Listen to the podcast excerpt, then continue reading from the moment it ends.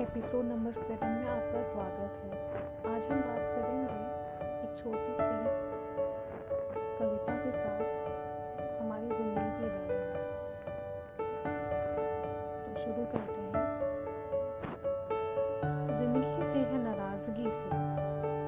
ज़िंदगी से है नाराज़गी फिर। करवा लेती सब जो चाहती है। करवा लेती सब जो चाहती है। हंसती फिर हम